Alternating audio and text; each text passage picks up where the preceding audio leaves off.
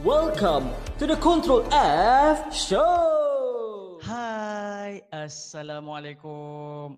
Kini kembali di The Control F Show episod yang ke tiga. Ya, sedar tak sedar kita telah pun di minggu yang ketiga. Saya nak ucapkan terima kasih yang sedang menonton secara live di YouTube ketika ini uh, dan juga yang turut mendengarkan kita di Spotify. Thank you for tuning in. This is the Control F Show episode 3. Itu dia kita tak sangka eh uh, dalam sedar tak sedar kita pun telah sampai ke minggu ketiga.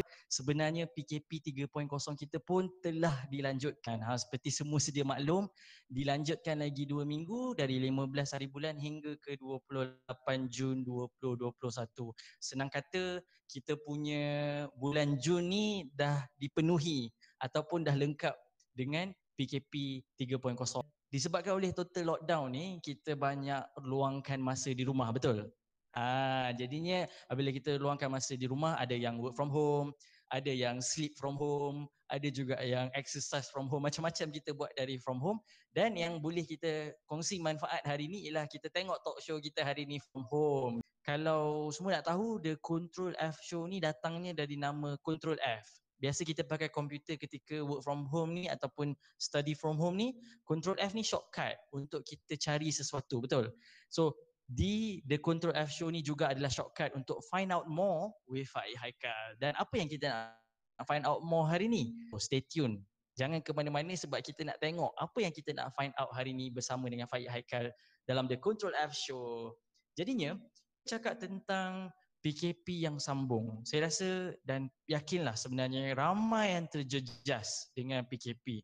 Sebabnya ada yang ber, uh, ada yang buat bisnes eh, buat perniagaan dia uh, dah tak dapat sale yang sama banyak. Kalau ada yang restoran dah tak dapat nak buka untuk dine in. Mungkin kalau ada yang kerja juga terkesan mungkin benefit dikurangkan, mungkin ada juga yang terkesan gaji dikurangkan.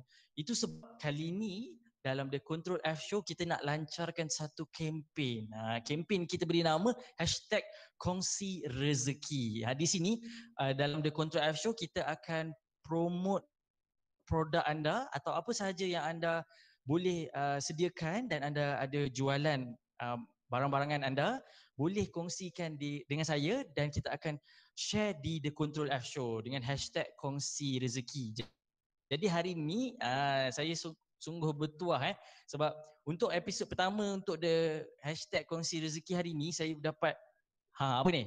Cokotak bukan satu bukan dua bukan tiga guys. Tapi empat cokotak ha ini dia cokotak ah cokotak ni ada yang coklat juga ada yang perisa rainbow. Ha dia produk placement kita hari ni hashtag kongsi rezeki.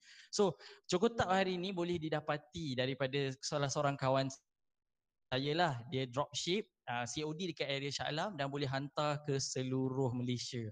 Kontak 011102667665. Kontak saja Aisyah uh, kawan saya ni dia sangat-sangat friendly.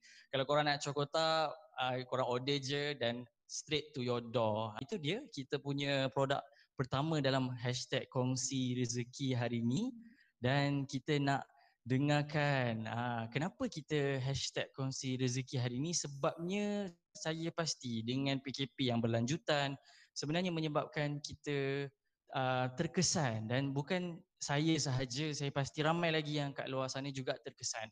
Dan semoga dengan usaha kecil ni lah. Ha, dan korang boleh sahaja terus uh, hubungi saya dengan klik link di description uh, ataupun boleh DM saya. Ada link tree Haikal dekat bawah boleh saja kontak saya di situ ada hash, join hashtag kongsi rezeki dan korang uh, boleh je DM kita dan kita akan uh, bagi cara-cara yang selanjutnya lah untuk dapatkan produk korang uh, dalam kita punya episod episode Control F Show. Jadi uh, hari ini saya nak kongsikan sikit cakap pasal terkesannya kita dengan PKP kes positif harian hari ini iaitu 12 Jun 2021 sebanyak 5793. Ha masih tinggi, masih melebihi 5000, mungkin kurang sedikit dari tempoh hari iaitu 7000 minggu lepas.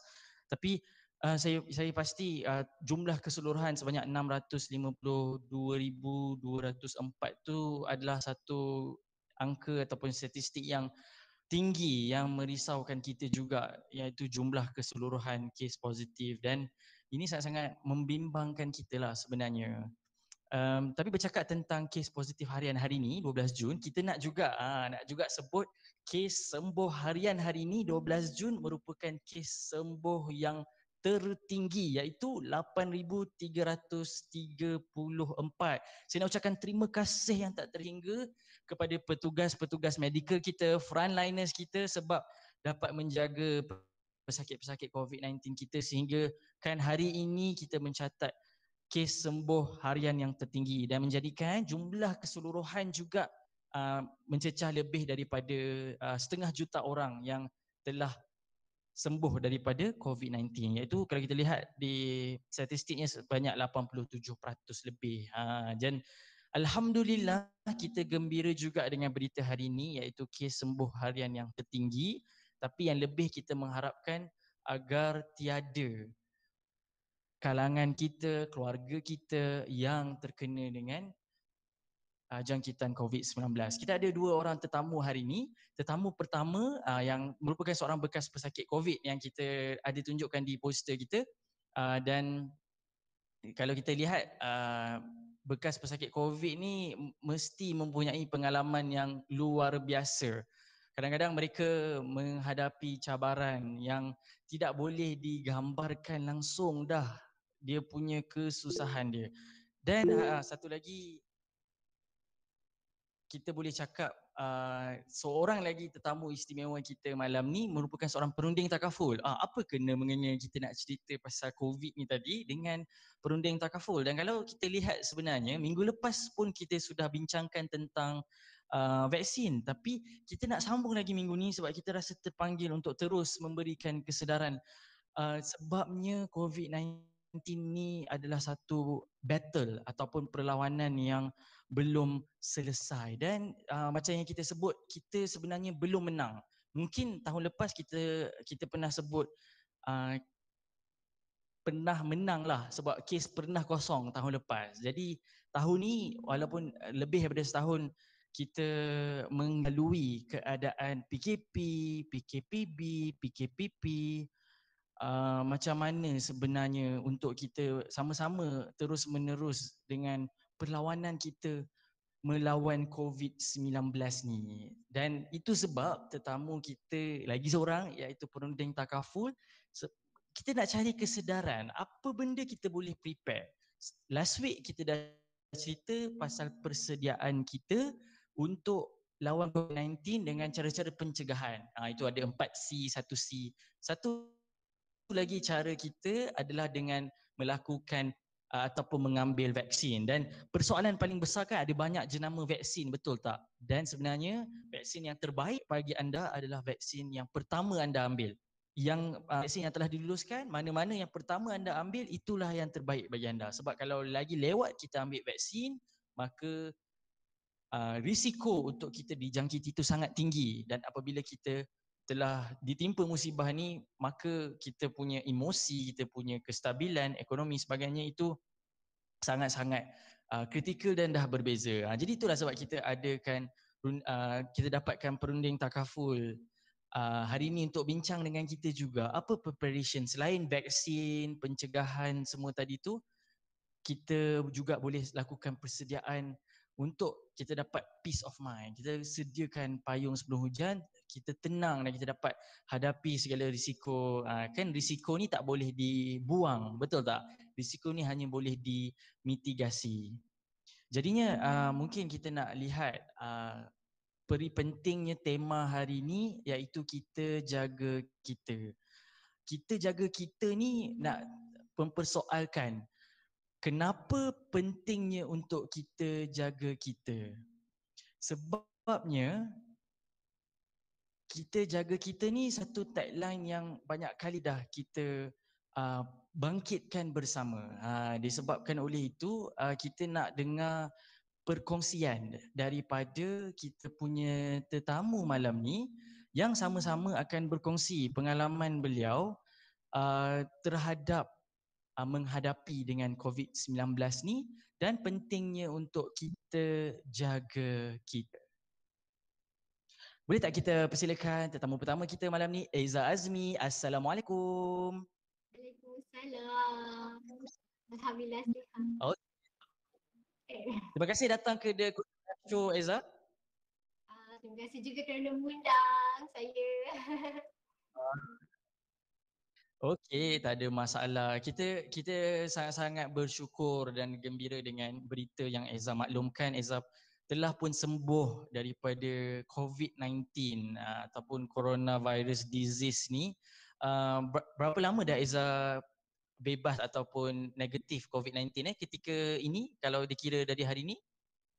Uh, Alhamdulillah ini hari kira macam orang kata uh, minggu kedua saya atau dah masuk minggu ketiga dah lah sebab hari ni dah Sabtu, uh, hari ni dah Sabtu uh, so masuk minggu ketiga saya dah negatif. Alhamdulillah. Alhamdulillah. Itu dia Eza tadi kita ada borak dengan kita punya guest lah sekarang ni. Ramai dah yang sedang menonton. Terima kasih sangat-sangat boleh share lagi untuk ajak lagi ahli keluarga kita, kawan-kawan kita tonton bersama kita. Hari ni kita ada Eza special.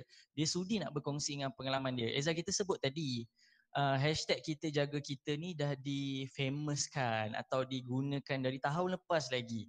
Dan ada juga orang yang kata, eh tak relevan lah kita jaga kita ni sebab orang semua ada juga yang selfish.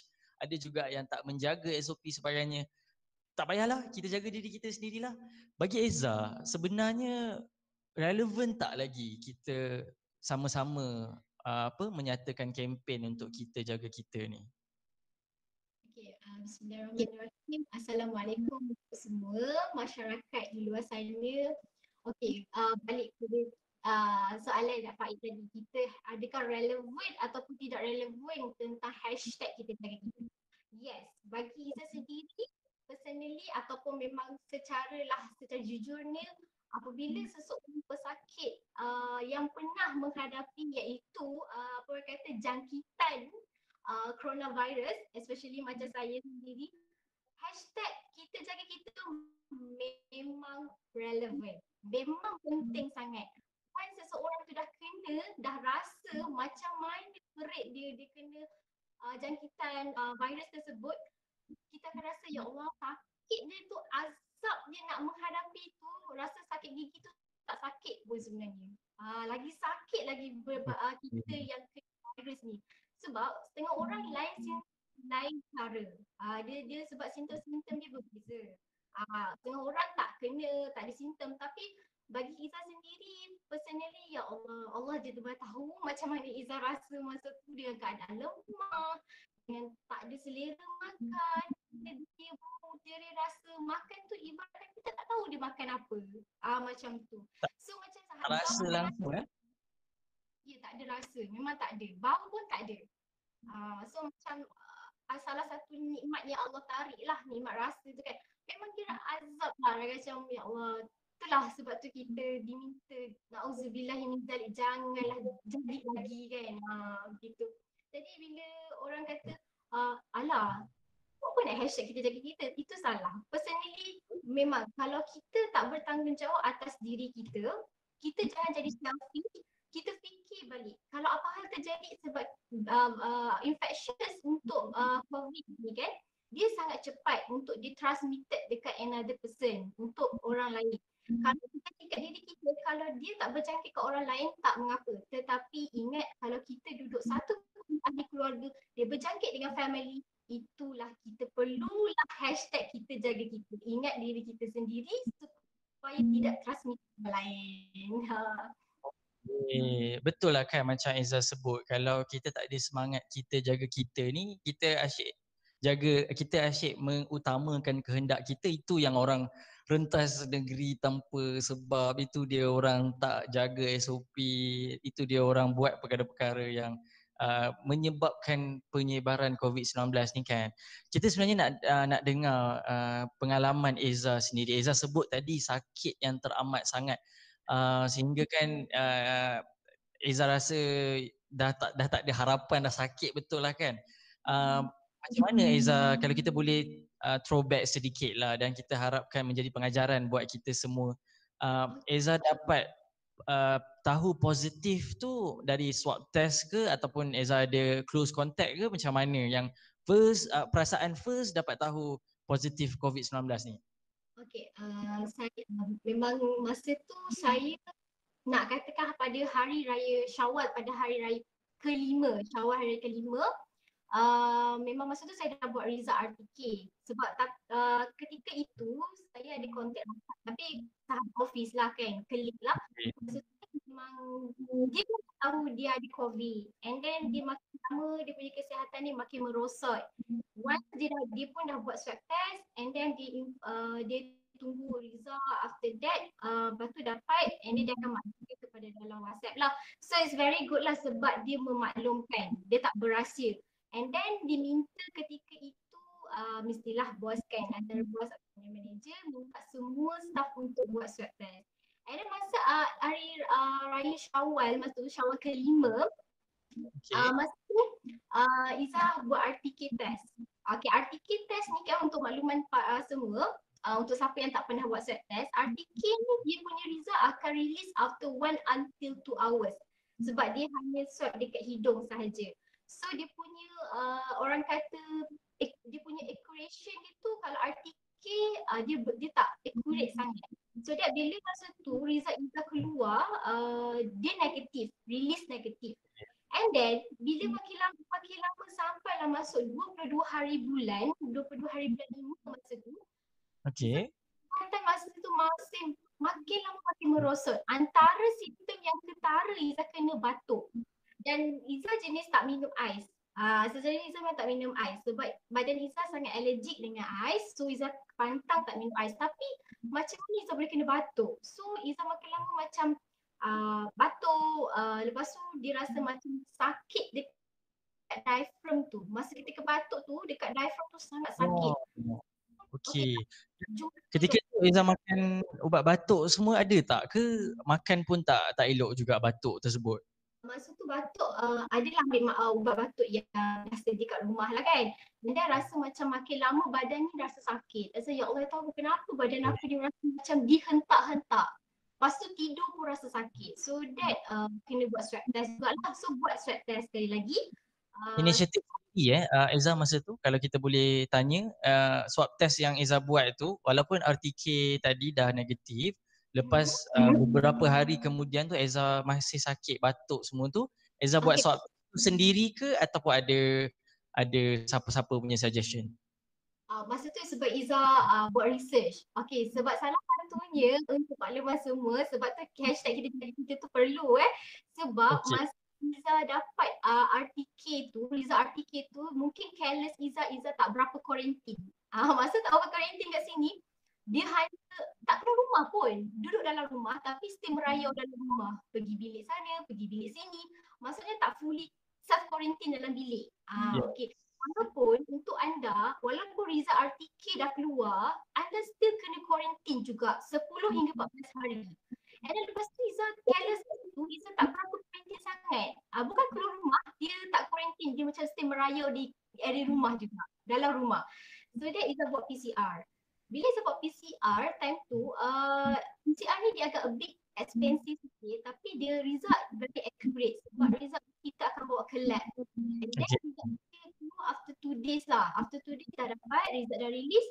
Masa tu private ni dia dah WhatsApp Iza, dia uh, Miss Iza, your result is detected. So Iza macam memang masa tu perasaan memang nervous. Dalam masa sama tak apalah Iza redha sebab Iza dah sakit kan. Iza tak bermain masa tu.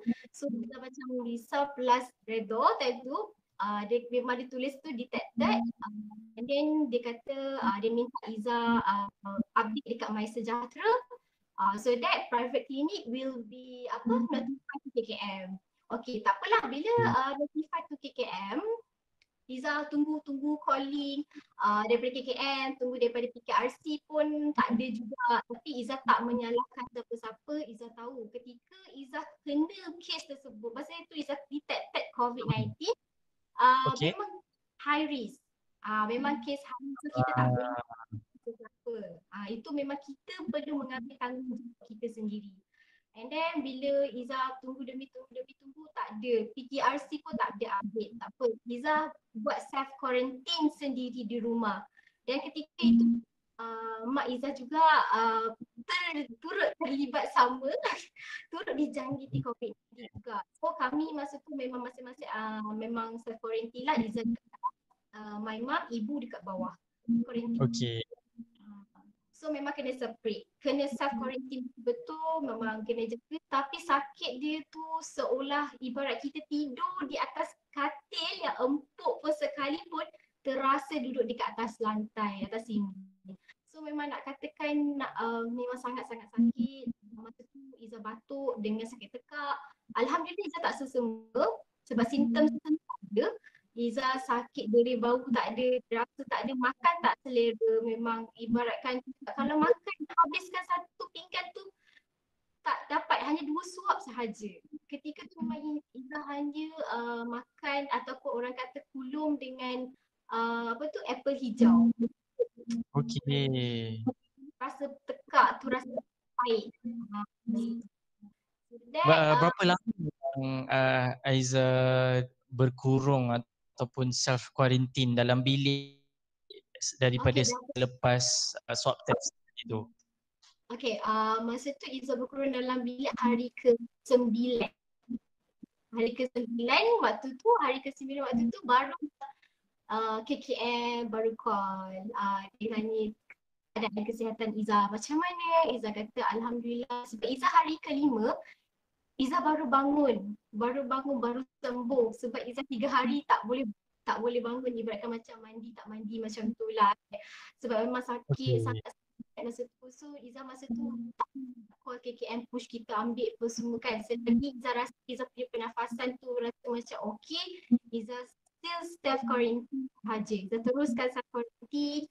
Tapi satu benda yang Iza nak nasihatkan untuk anda yang pernah hadapi COVID-19 kalau apa-apa berita yang contoh yang melibatkan kes hari-hari Iza memang shut off everything. Iza shut off and shut down apa-apa uh, update terkini. Sebab Iza tak nak dia trigger emosi Iza maksudnya hmm. macam bila kita kita dah dihadap dijangkiti dengan virus dia akan hmm. trigger punya emosi. Dan dia dia akan jadi kita trauma. Ah, kita tengok kes hari ni berapa. Sebab ketika Iza kena ketika itu kes dah hampir mencatat 5k Ah, hari-hari naik, hari-hari uh, kes peningkatan kes tu mencanak naik, tak turun-turun.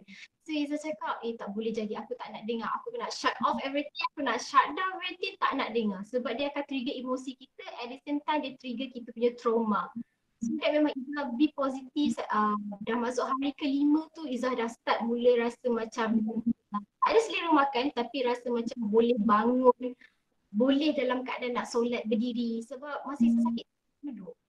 Ah, tak azab. Eza Eza kiranya melawan uh, beberapa hari dengan COVID-19 ni betul-betul uh, bersendirian di dalam bilik dan Eza uh, apa tu berjuang dan salah satu poin yang Eza sebut ialah uh, selain daripada body kita yang nak lawan antibody kita yang nak lawan virus tu sebenarnya kita punya mind eh positive mind untuk kekal tak putus asa uh, dan sebenarnya benda tu relate lah untuk lawan COVID-19 kan. Kita nak kita nak dapatkan uh, Eza share pengalaman bagaimana keluar daripada situasi sebagai pesakit COVID yang kita kuarantin kat rumah tadi tu. Pengakhiran cerita pengalaman Eza tu adakah KKM ambil ke ataupun last kali Eza ada pergi swab test kali kedua ke? Uh, apa benda yang last kali menandakan Alhamdulillah Iza merdeka ataupun bebas dari COVID ni tadi? Okay. Uh, KKM wish dekat Iza uh, masa tu uh, dia cakap minta maaf cik kami memang minta maaf sangat. Maksudnya dia uh, minta maaf tu atas kesalahan dia dia terlepas pandang. Tapi Izzah mengatakan tak mengapa cik sebab saya faham kes tengah meningkat. Jadi saya tak adalah kata nak marah ke apa tak. Tapi semenjak lepas dia call saya tu hari-hari dia call. Masa tu itu adalah inisiatif yang baik kepada frontliner dia, dia nak call pesakit kan. Progres kesihatan Izzah macam mana. Alhamdulillah hari ke-9 tu Izzah dah okey dah macam uh, seronok lah bila KKM dah datang kan. Dia, kau datang KKM dah call kita. Okey dia pun cakap uh, dia kata jikalau uh, Cik Iza ada ada still lagi rasa simptom pernafasan uh, bagi tahu kami dengan segera dan dia akan hantar ambulans lah untuk ambil Iza ke bawa ke hospital. Tapi Iza kata uh, alhamdulillah Cik saya dah uh, rasa macam uh, dah dah rasa sembuh lah, dah rasa rasa bertenaga, rasa nak buat kerja tu ada sikit lah rasa macam tu. So that ketika itu bila memang tak jadi pergi PKRC apa semua, dia hanya uh, follow up through phone. Ah, dia follow through phone. Masa dia lain dia pun bagus jugalah. Masa dia kata, oh ada inisiatif dia orang pun walaupun hari tengah high risk case kan. So dia rasa happy sebab orang call and then dia kata tak apa lepas ni dia kata kalau ada ni terus pergi hospital tetapi tak tak perlu ambulans pun tak apa. Ah, kalau dia nak kata misal kata nak ambulans boleh je. Kalau tak nak ambulans pun tak apa sebab ambulans sekarang ni memang hospital kosong. Baik memang tak ada. Betul kosongan dekat uh, hospital sekarang ambulans semua tempat dia kosong. Sebab ialah kita faham kan ambulans tengah sibuk ambil patient bawa ke tempat PKRC kan. So that dengan cara uh, Iza self quarantine lepas tu Iza banyak baca bahan bacaan yang positif lah. Antaranya tengok portal-portal yang berkaitan uh, dengan pesakit COVID ni macam mana kita treat uh, own self kan kita cari. Jangan cari mitos yang bukan-bukan. Uh, berelakkan kita uh, dalam grup WhatsApp yang mengatakan anti vaksin semua jangan jangan kita ambil begitu sebagai rujukan kita. Uh, sebab begini dia lagi trigger trigger trigger sampai membuatkan kita rasa takut. Uh, bila bila Izzah dah uh, diminta oleh KKM untuk datang buat swab test lagi sekali uh, Izzah Buta buat swab test masa tu uh, memang dia kata non detected. So memang tak ada dah lah memang negatif. Bila negatif Izzah rasa seronok. Dan dia pun tanya Izzah juga macam mana awak quarantine dekat rumah? Macam tu dia nak tahu. Antaranya uh, untuk maklumat anda semua jika anda di, uh, di, detected oleh COVID-19 uh, antara yang Izzah beli uh, iaitu ayah Izzah pernah ada yang apa orang panggil pulse CO2 iaitu dia boleh uh, oxygen tracker dia boleh track anda punya oksigen itu salah satu alternatif lah.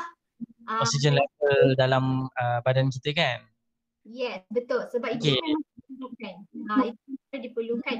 Ketika kalau kita punya bacaan rate tu uh, below 95 something, kita kena cepat-cepat call hospital uh, kena call cepat-cepat. Uh, buat yang tertentu supaya benda tu dia, dia bacaan oksigen. Sebab COVID ni dia melibatkan uh, paru-paru, nafasan, jantung. Dia sangat-sangat cepat.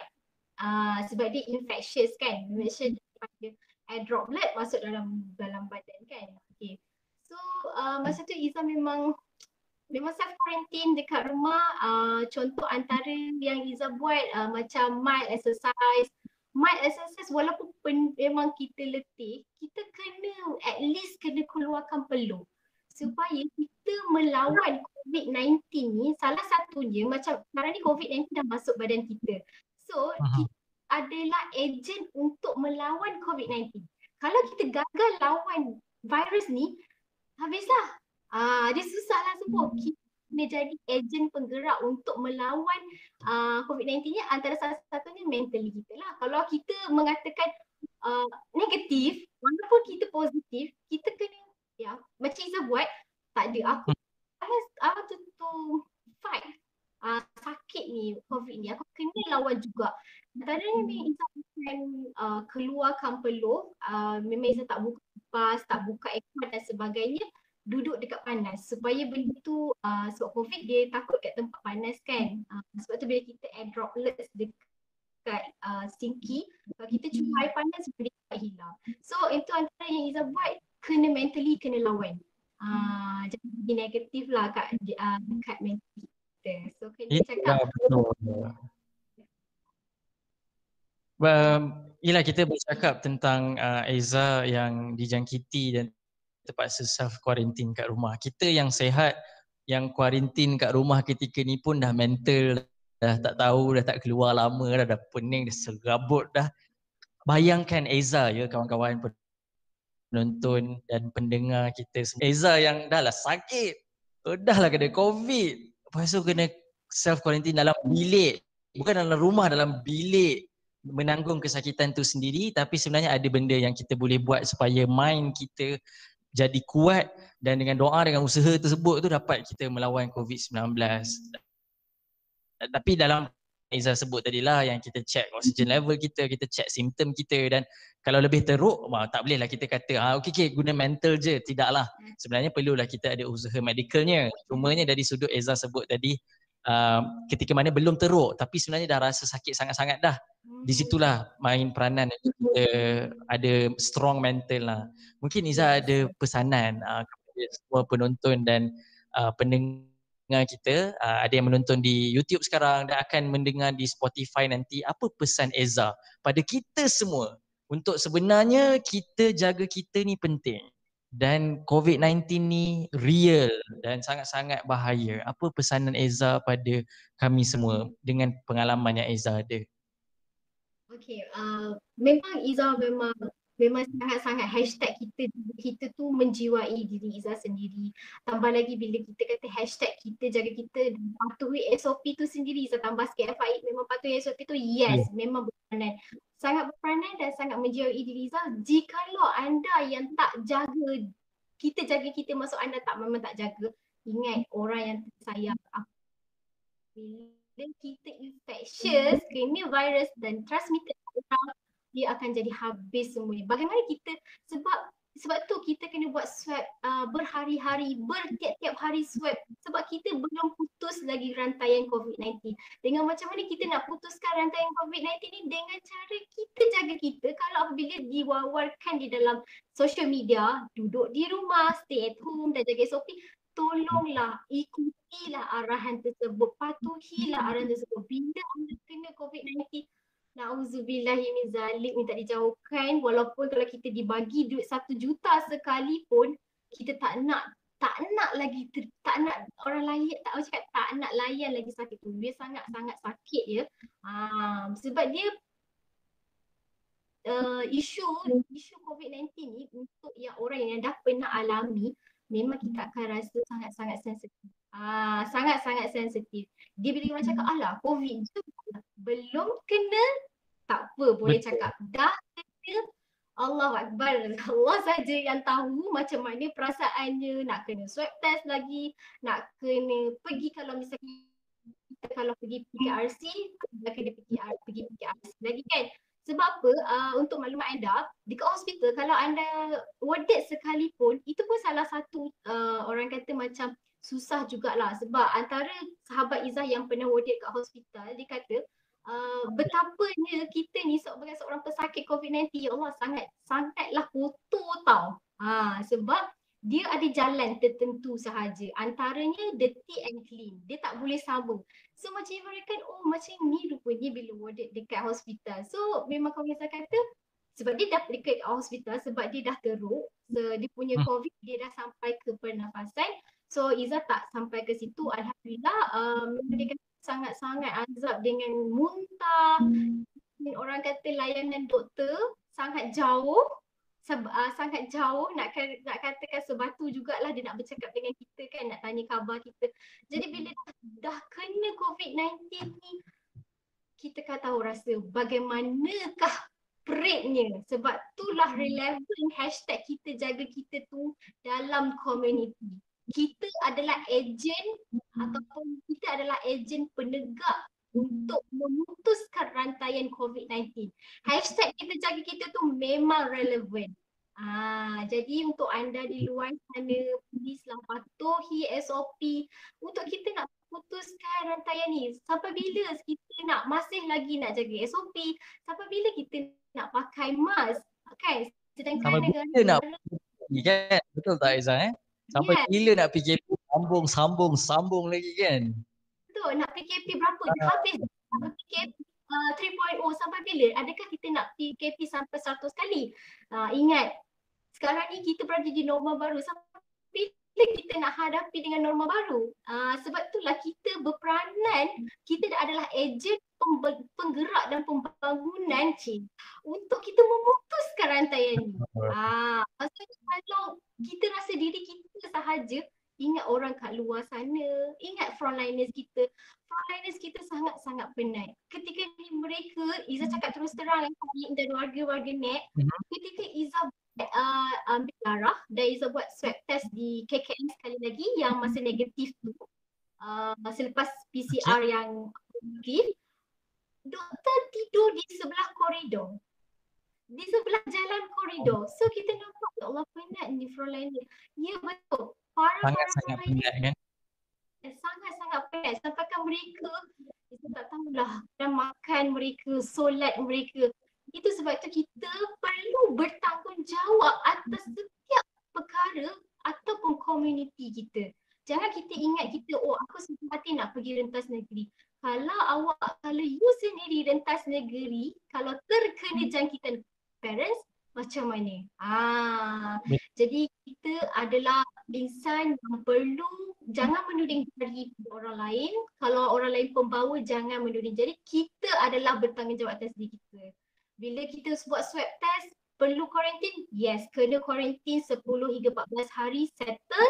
Kita kena update dekat My Sejahtera ke, dekat KKN ke supaya benda ni kita nak putuskan rantai yang sehabis mungkin. Kita tak nak lagi pakai mask, kita tak nak lagi norma baru ni sampai sampai bila kita nak macam ni, nak hidup PKP sampai habis semua PKP kan?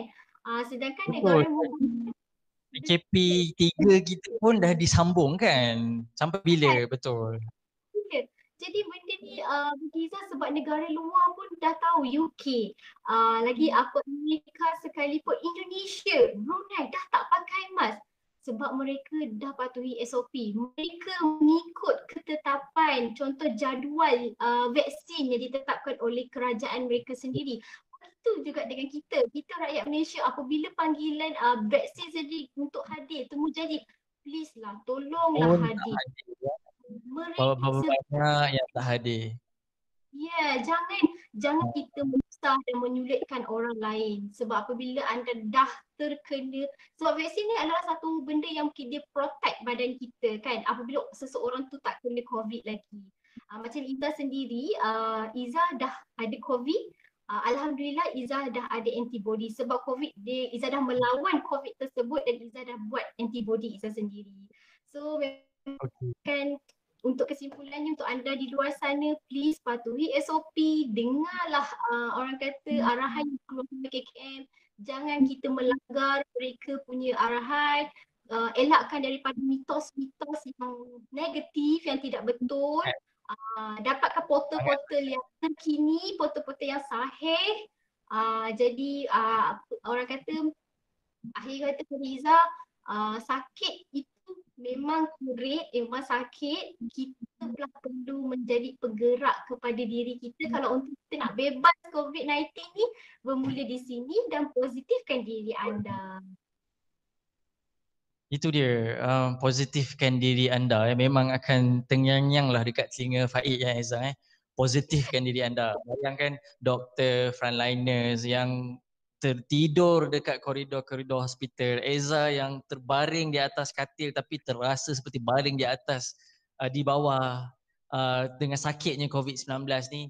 Kita yang lain-lain ni saya nak ajak semua penonton, kita kena terus positif. Dan yang paling penting seperti Eza cakap, untuk kita jangan jadi rakyat ataupun uh, individu yang tidak bertanggungjawab, kita kena sematkan dalam diri kita untuk hashtag kita jaga kita sentiasa tanpa mengira masa dan tanpa mengira apa pun perbezaan yang ada antara kita.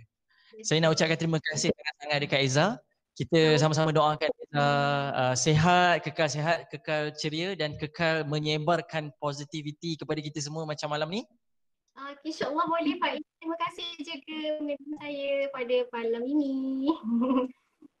Ya, yeah, sama-sama Eza. Itu dia uh, kita nak ucapkan terima kasih sekali lagi dan penghargaan kepada Eza dan kita doakan Eza lah seperti sebut tadi sehat-sehat selalu uh, di samping keluarga uh, dan juga insyaAllah kita ada masa bertemu lagi Eza mungkin di The Control F Show yang seterus-terusnya.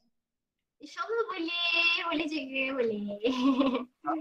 Terima kasih okay. Eza, Assalamualaikum.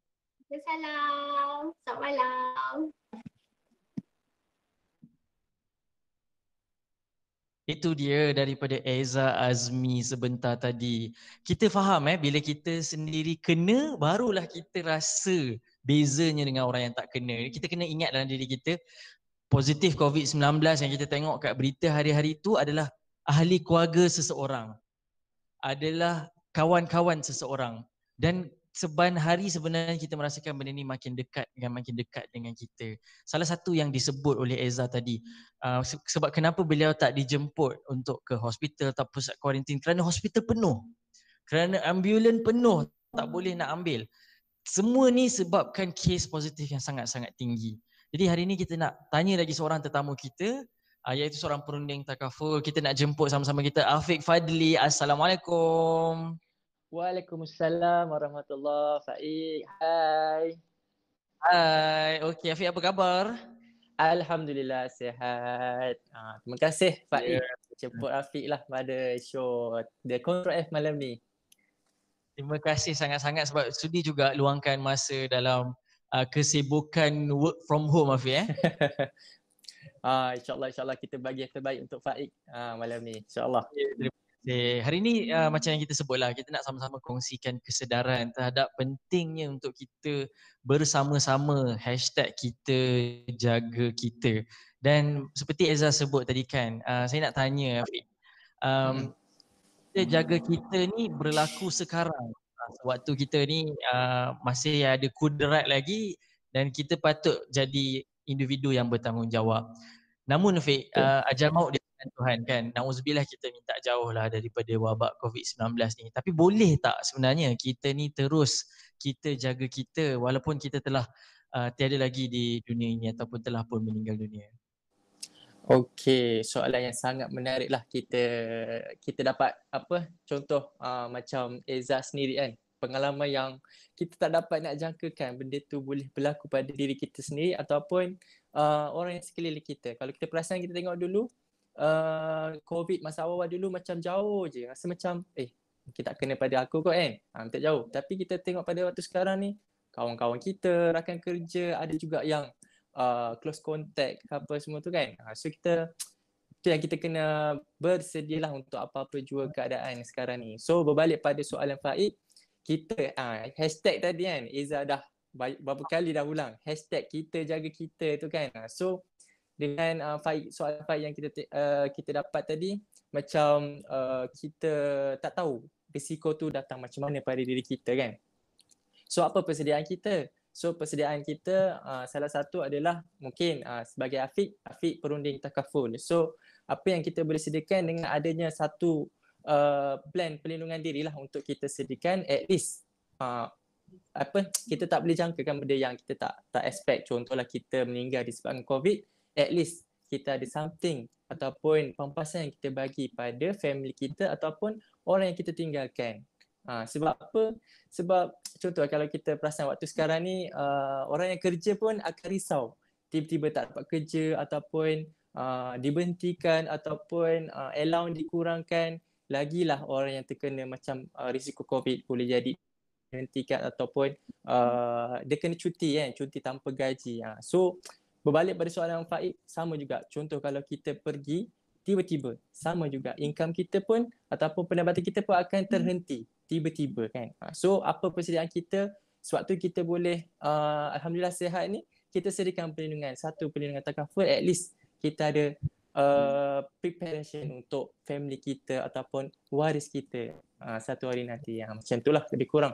Baik jadinya kan um, betul lah Fi eh sebab kita hidup di dunia ni sementara tapi sebenarnya kita kena berusaha betul-betul lah bekerja betul. dan lakukan amal yang baik di di dunia ketika ini mm-hmm. tapi tak lupa untuk kita bersedia dan sebenarnya kita macam Afiq sebut tadi lah kalau kita ada pampasan ada hibah yang disebut Afiq eh mm-hmm. untuk uh, keluarga ataupun orang-orang yang kita tinggalkan ni sebenarnya sewaktu kita dah tak ada tu pun kita masih menjaga mereka lah dan Afiq sebut tadi uh, itu dalam situasi di mana uh, kita ditimpa musibah ni sehingga membawa kepada kematian tapi kalau kita nak sebut satu satu tingkatan sebelum iaitu kita ditimpa sakit ni dan seperti mm-hmm. Eza sebut tadi hospital penuh ambulans ambulans kita pun dah penuh uh, ada ke cara untuk kita persiapkan uh, persediaan hmm. diri kita untuk jaga diri kita orang keliling kita Fik?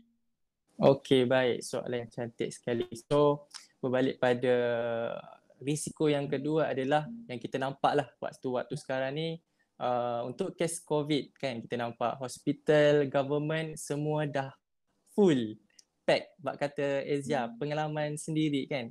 Eza sorry. Uh, pengalaman sendiri. Mana uh, ambulans pun dah tak ada nak ambil pun dah tak ada pengangkutan dan hospital kebanyakannya semua dah full by uh, pesakit COVID so Uh, so dari segi hmm. macam ada juga uh, doktor-doktor ada post kan macam uh, media sosial yang kata sekarang ni kalau sakit uh, kena pergi transfer ke swasta kan. Uh, so sebab apa? Sebab hospital dah terlalu pack disebabkan uh, pesakit COVID. Uh, hatta sebelum ni pun uh, sebelum berlaku COVID pun uh, kita dah sedia maklum kan uh, hospital pun dah dah kira macam kalau kita nak pergi hospital government dia akan beratur. So dengan isu ujian COVID ni lagilah uh, penuh dan ada yang hospital dia tolak untuk pesakit yang tak berkaitan dengan COVID kan contoh. So apa yang kita boleh sediakan adalah uh, mungkin salah satu perlindungan ataupun dipanggil perlindungan medical card uh, di bawah takaful ni.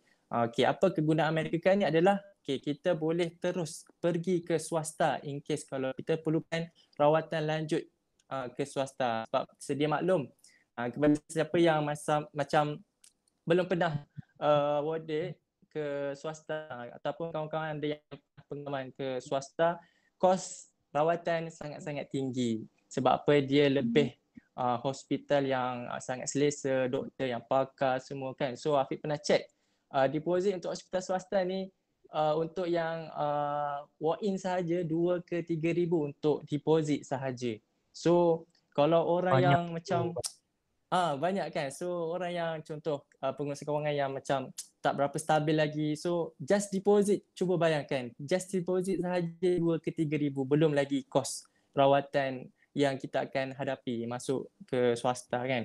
Uh, so that's why persediaan medical card kalau mungkin ramai dah sedia maklum medical card ni apa sebab saya percaya ramai juga uh, perunding takaful ataupun ejen-ejen takaful kat luar sana yang dah uh, explore kan ataupun dah bagi awareness uh, berkenaan medical card kan. So medical card ni pun salah satu uh, mungkin Afiq boleh tekankan hashtag kita jaga kita sebab apa? Kita pun kalau kita ada medical card kita dah membantu meringankan frontliner kita untuk contohlah kita sakit tak berkenaan COVID tapi kita boleh pergi terus ke swasta untuk mendapatkan rawatan seterusnya kan. Uh, and then and then uh, ada juga manfaat ataupun coverage yang um, kes pencarum-pencarum takaful dapat uh, mungkin diuji lah COVID kan uh, seperti macam uh, pengalaman Eza sendiri. So dia ada juga pampasan yang akan diberikan. Uh, mungkin sedikit sebanyak dapat membantu uh, seseorang tu mungkin dari segi uh, pengganti hmm. gaji dia ataupun something yang kita boleh uh, backup plan. Lah lebih kurang macam tu. Uh, Faik. Jadinya uh, betul lah Afiq cakap tadi kan. Uh, Kalau kita nak hashtag kita jaga kita Yang pertama adalah untuk jaga diri kita. So kalau betul. kita tak ada backup untuk dapatkan rawatan Sekiranya kita sakit Minta jauh uh, Minta jauh mm-hmm. perkara-perkara ini Tak mustahil jadi pelbagai risiko macam Afiq sebut Kita dah dapat dah boleh dapatkan rawatan yang sepatutnya Disebabkan kita ada uh, pelindungan-pelindungan yang kita ambil ini kan Saya mm-hmm. tertarik dengan tadi uh, kalau kita dijangkiti COVID uh, ada relief ataupun ada pampasan boleh diberikan khas oleh sebab kita dijangkiti COVID ya betul ke Fik? Aha betul. So untuk pampasan ataupun cash relief diberikan ketika mungkin kita diuji tak jauhlah diuji oleh COVID ni uh, sesetengah syarikat takaful dah uh, dah concern dah untuk memberi sesuatu uh, pampasan khas untuk COVID ataupun pesakit-pesakit COVID.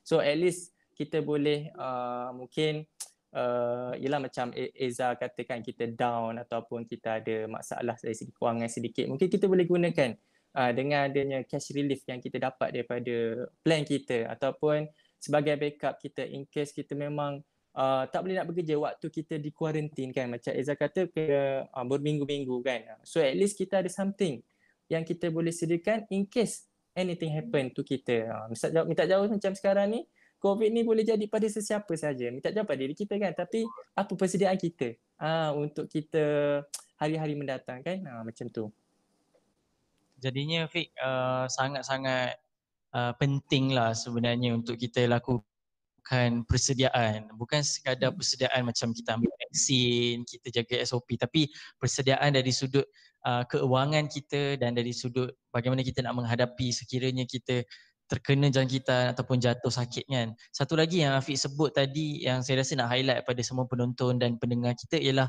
sekiranya kita hilang pekerjaan, hilang sumber pendapatan. Di situ ada perlindungan yang tertentu juga eh Afiq. Ya betul. So berbalik pada soalan Faik, jika kita perasan kan kalau macam uh, kita diuji COVID pun kita dah rasa down disebabkan mungkin kerja kita diberhentikan ataupun banyak company-company sekarang pun dah kurangkan manfaat contoh medical ataupun apa-apa juga manfaat yang company sebelum ni boleh bagi mungkin diorang kena terpaksa cut cost kan? So mungkin berjadi kita punya income pun jadi drop. Dan apa yang kita boleh risaukan? Contoh kalau berlaku covid pun kita dah rasa macam gitu. Cuba bayangkan kan? Semua kan? Pendengar-pendengar semua. Kalau bayangkan kalau kita uh, tak boleh nak bekerja dan tak ada income. Uh, contoh salah satu risikonya adalah sakit. Sakit yang menyebabkan kita tak boleh nak bekerja dah. Uh, mungkin lumpuh ataupun sakit kronik ataupun kritikal ataupun yang paling kita risaukan kita pergi ataupun kita meninggal dunia lah kalau uh, biasa kita tahu kan COVID ni pun boleh jadikan uh, risiko meninggal dunia pun tinggi kan. So apa persediaan kita boleh buat adalah salah satu dalam takaful dia ada panggil plan pengganti gaji. Uh, saya percaya semua pun ada pernah dengar ataupun uh, pernah lihat uh, Perundingan Kafu pernah post kan dekat media sosial. Plan pendengar pengganti gaji ni salah satu plan di mana uh, in case kalau kita diuji uh, salah satu risiko yang kita tak pernah terlintas pun terkena pada diri kita kita dapat satu cash payout ataupun cash instant untuk kita survive ataupun kita boleh gunakan untuk kita teruskan lagi kelangsungan hidup kita kan. Sebab kita tak tahu mungkin dalam keadaan uh, kita sakit kita dah still ada komitmen yang sedia ada kan. Uh, komitmen bayar kereta lah bayar rumah lah semua tu kan. So kalau contoh income kita stop uh, macam mana? Apa apa backup plan kita untuk teruskan lagi kehidupan kita? Uh, so kalau tak ada mungkin uh, berharap pada saving lah. Uh, kita tengok pada saving kita berapa lama kita boleh tahan? Uh, check check balik kita punya apa personal account kalau contoh kita diuji sakit yang menyebabkan tak boleh nak bekerja, income tak boleh nak generate, macam mana? Berapa lama kita punya saving tu boleh survive dengan komitmen kita sedia ada? Ha, tu salah satu perlindungan uh, plan pengganti gaji lah yang yang biasanya uh, ramai juga uh, orang dah aware dan boleh kita uh, prepare lah untuk kita punya kehidupan seharian. Okey, nampaknya betul lah Fik eh uh, hashtag kita jaga kita ni sangat-sangat relevan dan untuk kita melaksanakan kita jaga kita ni persediaan diperlukan. Dia tak boleh lah sambil lewa okey kita jaga kita. persediaan yang macam jelas Afiq sebutkan tadi. Afiq hmm. ni satu sangat-sangat mencabar ataupun penting lah. Orang pasti akan tanya penonton dan pendengar kita mesti terlintas kalau Baik. tak pernah ada sebarang plan takafu lagi. Dia cakap kalau aku sihat, kalau tak pernah sakit, kalau tak pernah uh, cedera sebagainya, adakah aku dah pun membazir bayar bulan-bulan caruman takafu ni? Kalau macam tu tak apalah, tak nak tak nak ambil uh, takafu.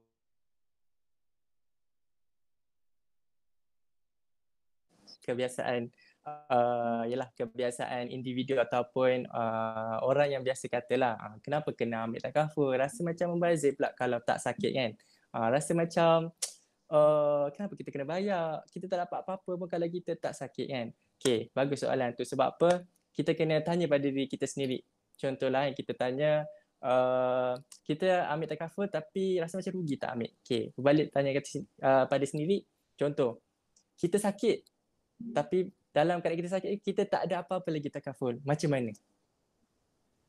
Ah so ah. macam uh, dia akan macam oh betul juga. So at least kita ada something untuk kita prepare sebab risiko sakit macam contoh lah Eza Eza yang sebelum ni pernah pernah cerita dia pun tak expect. Eh tak tak ada tak tahu tak ada datang macam mana. Dia tak boleh tahu contoh kita keluar pergi pergi beli barang sekejap pun kita tak tahu dengan siapa kita uh, interact ataupun kita uh, bercakap kan. Uh, risiko tu dia kita risau. So balik pada tadi at least kita dah standby dengan satu uh, in case kalau apa-apa berlaku kita dah ada something. So berbalik pada Afiq sebab apa uh, pelindungan takaful ni pun sebenarnya salah satu uh, perancang uh, kewangan kita lah sebab apa dia salah satu pelindungan dalam kewangan kita sebab apa kita tak nak dalam keadaan kita contohnya kita menyimpan kita ada investment kita ada apa-apa aset tiba-tiba terpaksa kita uh, keluarkan balik ataupun kita jual balik untuk uh, mungkin uh, kena bayar rawatan kos rawatan ataupun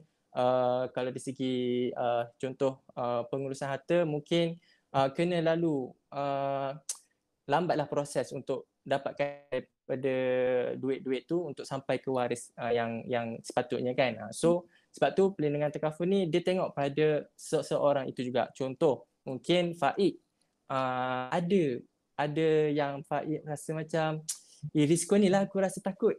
Uh, so kita akan tengok pada apa kepentingan dia dan ikut pada bajet dia. Uh, sebab tu Afiq kalau dari segi perunding takaful ni Afiq kena tengok uh, lifestyle dia ni macam mana dan dia kena tengok apa dia perlukan untuk uh, melangsungkan ke kehidupan dia seterusnya kan sebab uh, saya percaya ramai juga klien-klien Afiq kan? Ataupun ada juga yang pernah tanya Afiq tapi dah ada uh, mungkin risiko ataupun dah ada sakit sedia ada. Walaupun umur baru 20-an, 30-an, masih masih muda tapi risiko sakit tu kita tak dapat jangka datang. Betul. macam mana? Sebab sebab kita contohnya kita kita makan setiap hari kita uh, environment kita tak tahu datang risiko tu macam mana. Mungkin stres kerja pun boleh jadi ataupun kita punya pemakanan tu uh, mungkin tak cantik ataupun kita kurang kurang apa panggil exercise ke apa kan boleh jadi dalam badan. Kita tak tahu dalam badan ni macam mana. So that's why takaful ataupun perlindungan takaful ni salah satu perancangan kewangan kita in case anything yang happen kat kita komitmen lain kita akan dijaga. Ataupun kita boleh ada kalau bahasa orang putih ialah bahasa orang putih happy peace of mind lah. Uh, sebab contoh bayangkan eh contoh happy peace of mind ni makna kata contohlah Faik bawa uh, kereta uh, satu kereta tu bawa tapi tak ada tayar spare. Dan satu kereta lagi bawa kereta ada tayar spare. Mana yang uh, Faik rasa confident nak bawa kereta? Yang ada tayar spare lah confirm.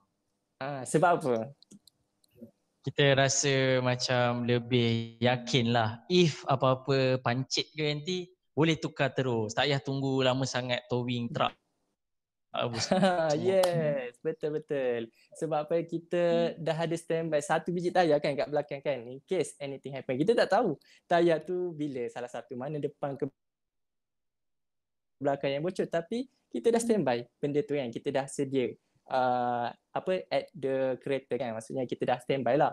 Daripada contoh kita bawa kereta tak ada tayar spare.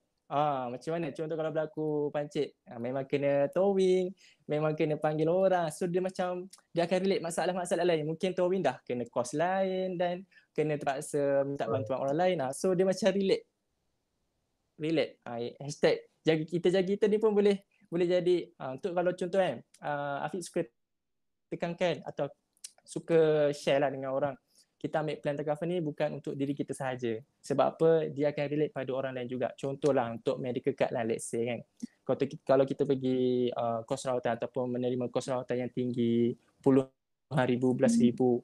Boleh jadi kita tak ada dan orang yang sekeliling kita akan akan membantu kita betul tak? Uh, so dia betul. dia akan jadi macam uh, melibatkan orang lain jugalah kalau kita tak sediakan satu preparation. Uh, kita boleh gunakan dan kita tak perlukan uh, mungkin ialah biasa kita dengar uh, apa uh, get well soon kan uh, macam kita nak kena minta derma orang lain ataupun uh, kena kena minta meraih harta simpati orang lain lah uh, macam tu Okey, betul. Betul, tepat sekali lah Afiq cakap tu. Sebenarnya ambil perlindungan untuk diri kita ni bukan untuk diri tapi juga untuk menjaga orang lain yang kita sebut sebagai kita jaga kita tadi dan Betul. saya tertarik dengan Afiq sebut uh, contoh tayar spare part tadi ada tak kita cakap tayar satu kat belakang tu membazir aku beli kereta mam satu tayar belakang membazir yes. tolong keluarkan kita tak pernah cakap macam tu. Maksudnya kalau kereta kita beli tak ada tayar spare part, kita marah. Eh, mana tayar spare part ni kan? Dan Betul. saya rasa itu analogi yang Cukup sangat mudah lah. sedikit lah untuk tahu untuk sangat-sangat mudah untuk kita tahu persediaan Hmm. uh, yang patut kita buat pasti Afiq kita pun tak tahu bila masa kita nak pakai Betul. tayar spare part kita tadi dan dan itu yang kita sebut sebagai persediaan untuk kita jaga kita ni kan mungkin Afiq ada Yes. satu uh, pesan pesanan online dekat YouTube kita Ya. Kita lebih kurang tadi ada dekat 13 dengan penonton dan juga yang akan mendengar kita di Spotify. Apa pesanan Afiq Fadli kepada kami semua? Okey, terima kasih Faik. So mungkin dari segi uh, nasihat lah, okey kita panggil nasihat, okey ataupun kita panggil apa yang Afiq boleh uh, bagi tahu pada semua orang untuk kita sama-sama jaga kita ni, hashtag kita jaga kita ni adalah uh, dari segi saya Afiq sebagai peronin takaful, uh, Afiq sangat-sangat tekankan kepada sesiapa yang masih uh, belum ada perlindungan takaful, sediakanlah seawal mungkin. Sebab apa? Uh, inilah waktu-waktu yang paling paling sesuai sebab apa COVID ni paling paling mencabar untuk kita kan. Ha, tak payah nak ambil yang mahal, ambil yang murah ikut pada bajet kita pun sudah memadai. At least kita untuk kita secure. Sebab apa COVID ni boleh datang kepada sesiapa sahaja yang kita tak boleh nak expect. Boleh jadi uh, jiran, boleh jadi kita, boleh jadi sesiapa sahaja. Orang yang kita bercakap kan. So at least kita ada something yang kita boleh sediakan untuk diri kita khususnya kepada keluarga kita lah. Uh, kita tak nak uh, ataupun melibatkan orang lain kepada diri kita. Dan uh, nasihat Afiq, apply lah seawal mungkin dan paling bagus uh, waktu sekarang yang yang masih muda dapat uh, biasanya caruman yang orang muda ni dapat lagi murah lah uh, sebab dia ikut pada umur and then uh, uh, untuk pengetahuan semua uh, contohlah eh, macam uh, kita dah diuji uh, COVID kan. Uh, contoh diuji COVID, time tu kita masih tak ada lagi perlindungan terkaful. Uh, bila kita dah sihat dan uh, kita baru nak apply. Uh, ini untuk semualah untuk semua baru nak apply permohonan uh, perlindungan terkaful ni boleh jadi ditangguhkan ataupun orang kata kena tunggu dulu. Mungkin dua bulan, boleh jadi dua tahun. Sebab apa? Orang yang dah terkena COVID ni walaupun dah sihat dia boleh ada jadi komplikasi dekat dalam badan. Mungkin jantung, mungkin uh, buah pinggang sebab kita tak tahu untuk jangka masa yang panjang. Sebab tu syarikat-syarikat takaful sekarang ni pun kalau untuk permohonan yang dah uh, COVID positif dan dah dah sihat so dia ada permohonan ataupun dia ada requirement untuk kita uh, settlekan. Uh, sebab tu awareness sekarang ni macam uh, Eza sendiri kan dah ada pengalaman awareness kita boleh tunjuk pada orang lain adalah semua orang boleh jadi. Uh, dulu kita perasan rasa macam jauh sangat kan. Rasa macam rasa macam eh mungkin mungkin bukan kita lah family pun tak ada lagi dengar kan. Tapi sekarang kawan-kawan kita yang rapat, kawan belajar, kawan kerja. So macam ush risaunya. Uh, so that's why perlindungan takaful ni salah satu persediaan kita. Uh, mungkin uh, bagi orang yang uh, baru start kerja ataupun ada sedikit kewangan boleh ambil ikut, ikut pada uh, ni lah bajet mungkin dari segi pengurusan kewangan 10% pun sudah cukup memadai untuk kita adakan plan satu plan. Uh, so bagi Afiq ambil satu plan takaful uh, biar rasa tak ada beban untuk kita bayar tutup mata at least apa-apa yang berlaku kita dah ada something. Uh, Okey. kita dah ada something backup uh, macam gitu Okey, terima kasih sangat Afiq. Uh, saya rasa memang terngiang-ngiang jugalah uh, di telinga kita ni. Uh, ambil satu plan takaful ikut bajet kita, tutup mata, jangan tengok 10% tadi tu sebab wallahu alam tiba-tiba kita tak jauh jadi sesuatu kat kita baru kita sedar eh aku ada takaful yang aktif yang ada tayar spare ada tayar spare, ada ada takaful yang kita boleh guna pakai. Dan dalam konteks yang sama uh, takaful juga kita sebut sebagai insurans lah perlindungan kepada kita. Cumanya bagi kita uh, orang Islam takaful ni satu konsep uh, yang halal yang boleh dilakukan dan Afiq ada kongsikan sebelum ni ianya merupakan juga sedekah kita kepada pencarum Hmm. lain. Dan itu juga semangat kita jaga kita, betul tak Afiq eh? Betul. So macam uh, takaful tu sendiri sangat-sangat indah sebab apa takaful ni dia punya akad, akad dia adalah kita bersetuju untuk membantu peserta-peserta takaful yang lain in case peserta takaful salah seorang tu terkena musibah. So duit caruman kita pun akan digunakan oleh peserta takaful yang terkena musibah tu. So sangat sangat cantik lah akad dia. So contohlah eh, Afiq ambil satu plan takaful, Faik ambil satu plan, Eza ambil satu plan. In case salah seorang daripada kita tak jauh terkena musibah. So duit Faik, duit Eza, duit Afiq pun akan digunakan. So dia akan jadi satu sedekah untuk kita juga. So uh, sangat-sangat besar nilai je. Uh, walaupun kita just masuk as a takaful peserta kan, peserta, peserta takaful. So kita dapat beri manfaat pada orang lain juga. Uh, so bertepatanlah dengan hashtag kita jaga kita. So salah satu jugalah uh, usaha kita usaha kecil kita untuk kita bersedia in case anything happen. Uh, itu baik. Itu dia tepat dan cantik sekali lah dengan tema kita malam ni untuk hashtag kita jaga kita. Kita nak ucapkan terima kasih sangat-sangat pada Afiq uh, kerana sudi berkongsi dengan kita walaupun sibuk uh, dan kita sama-sama ambil nasihat dari Afiq dan macam juga vaksin ya ada banyak jenis, ada banyak jenama betul Afiq eh takaful pun ada banyak company Betul betul. tapi the best vaksin, the best takaful ialah yang diambil pertama oleh kita. Betul. Tak kisahlah mana-mana yang mana yang pertama kita ambil. Terima kasih Hafiz. Eh, Kita doakan Hafiz uh, berjaya, sukses dan sehat walafiat bersama keluarga semuanya. Okey, Alhamdulillah. Terima kasih juga Faik kerana dapat menjemput Afiq ke rancangan The Control F Show pada malam ini. Sangat-sangat bertuah rasanya Afiq dapat bersama-sama dengan orang hebat dalam ni. Uh, so, terima kasih. Dan terima kasih juga pada Oh, semua pendengar. YouTube dan Spotify semua insyaAllah. Terima kasih. Baik.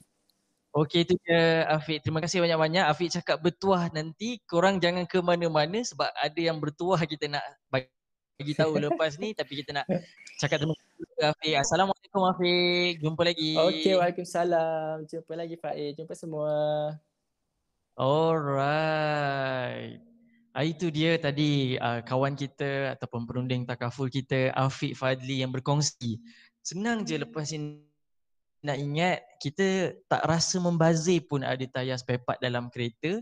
Sebenarnya itu adalah bagi peace of mind kepada kita. Sama juga dengan caruman takaful dan akad dalam takaful itu sendiri sangat bertepatan dengan kita jaga kita. Dan tadi kita sebut pasal bertuah tadi kan. Ha, nak tahu apa yang bertuah tunggu sekejap.